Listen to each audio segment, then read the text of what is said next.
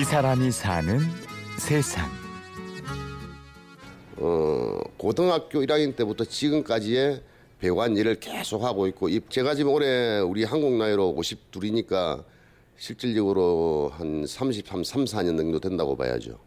지금까지 34년 동안 군대 생활도 배관 쪽에 일을 했고 한순간 배관 일을 넣어본 적은 없습니다.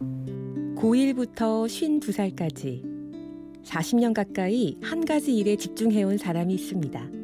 어, 어른들이 한 그 말씀대로 한우물 파라는 게 그 실패 확률보다는 성공 확률이 높고 그다음에 자기 분야에 얼마나 심도 있게 한 곳에서 집요하게 근무를 하면서 내 기술을 익히냐 그게 우선이라고 봅니다. 올해 배관 분야 대한민국 명장에 선정된 남기욱 씨.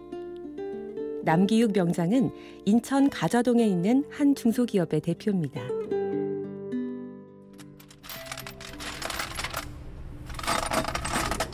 여기에 있는 이 부품들은 주문형 밸브들인데요.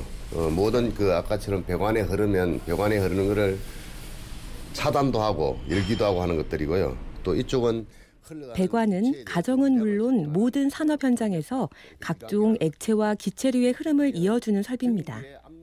배관이라고 이렇게 논해 가지고 얘기를 하면 우리 인체하고 비교를 하면 그 혈액을 공급하는 혈관이라고 생각하면 됩니다. 예를 들어 왜 그렇게 비교가 되냐 하면 어, 모든 그 기능을 하기 위해서는 뭔가 동력원이 필요한데 거기에 필요한 동력을 이송하는 수단으로 배관을 비교를 하면 제일 그 많이 와닿지 않을까 하는 생각이 듭니다. 그런데 남기욱 명장은 우리 산업계를 생각하면 마음이 편치 않습니다. 배관을 비롯한 기초 분야 인력 수급이 잘 되지 않기 때문입니다.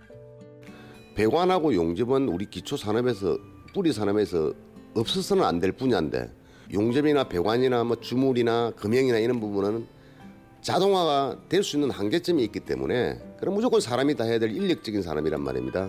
그럼 그런 쪽에 우리나라 사람들 학교 공교육에서 가르치는 과가 없어지고 학교가 없어지고 그러면 배출하는 그 교육기관이 없어집니다. 예를 들면 기계공업 고등학교 같으면 실제로 기계를 가르치는 과는 별로 없으면서 서비스 계통 이쪽이 다 접목이 되니까 특성을 잃어간다는 얘기죠. 조만간에 이쪽은 진짜 특단의 대책이 없는 것 같으면 상당히 위기가 찾아오지 않나 저는 그런 생각을 갖고 있습니다. 예, 갖고 나가기도 하고 그렇죠. 어, 예를 들면 그 여기 있는 것들은 우리가 플라스틱 파레트 같은 거 자동으로 소독하는 기계인데요. 편하고 깨끗한 일만 찾는 게 요즘 세상인데요. 그래서 남기욱 명장은 땀 흘려 일하겠다는 젊은이들이 고마워 멘토 역할을 자처하고 있습니다. 어, 승범아 통화해도 돼? 네네, 지금 통화 어, 가능해요. 오늘은 좀 많이 팔았어? 아, 오늘 지금 판매가 되게 많네요, 화물차. 어, 오늘 막 판매가 많다고? 어, 다행이다, 야. 바쁘겠네. 전 이거 며칠 날 내하고 만나기로 했지? 다음 주 수요일이요. 다음 주 수요일 날. 다음 주 수요일에 보기로 한 이 학생도 그 가운데 하나입니다. 한 몇 시쯤이 좋겠어?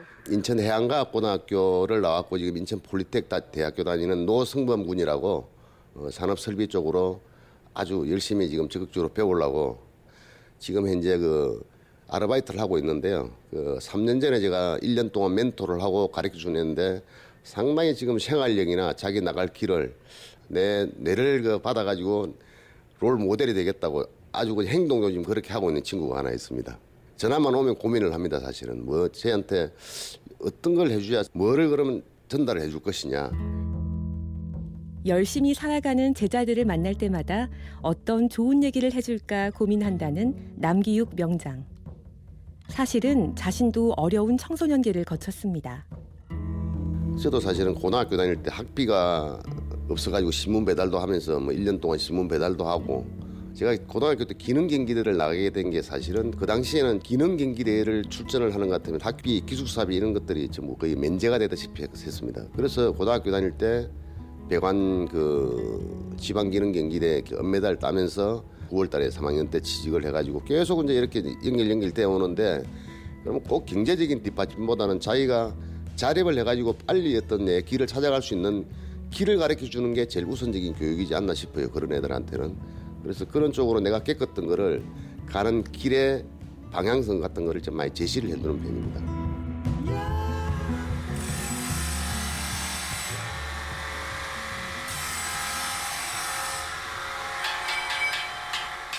남기욱 명장이 마음에 두는 것은 젊은이들뿐만이 아닙니다.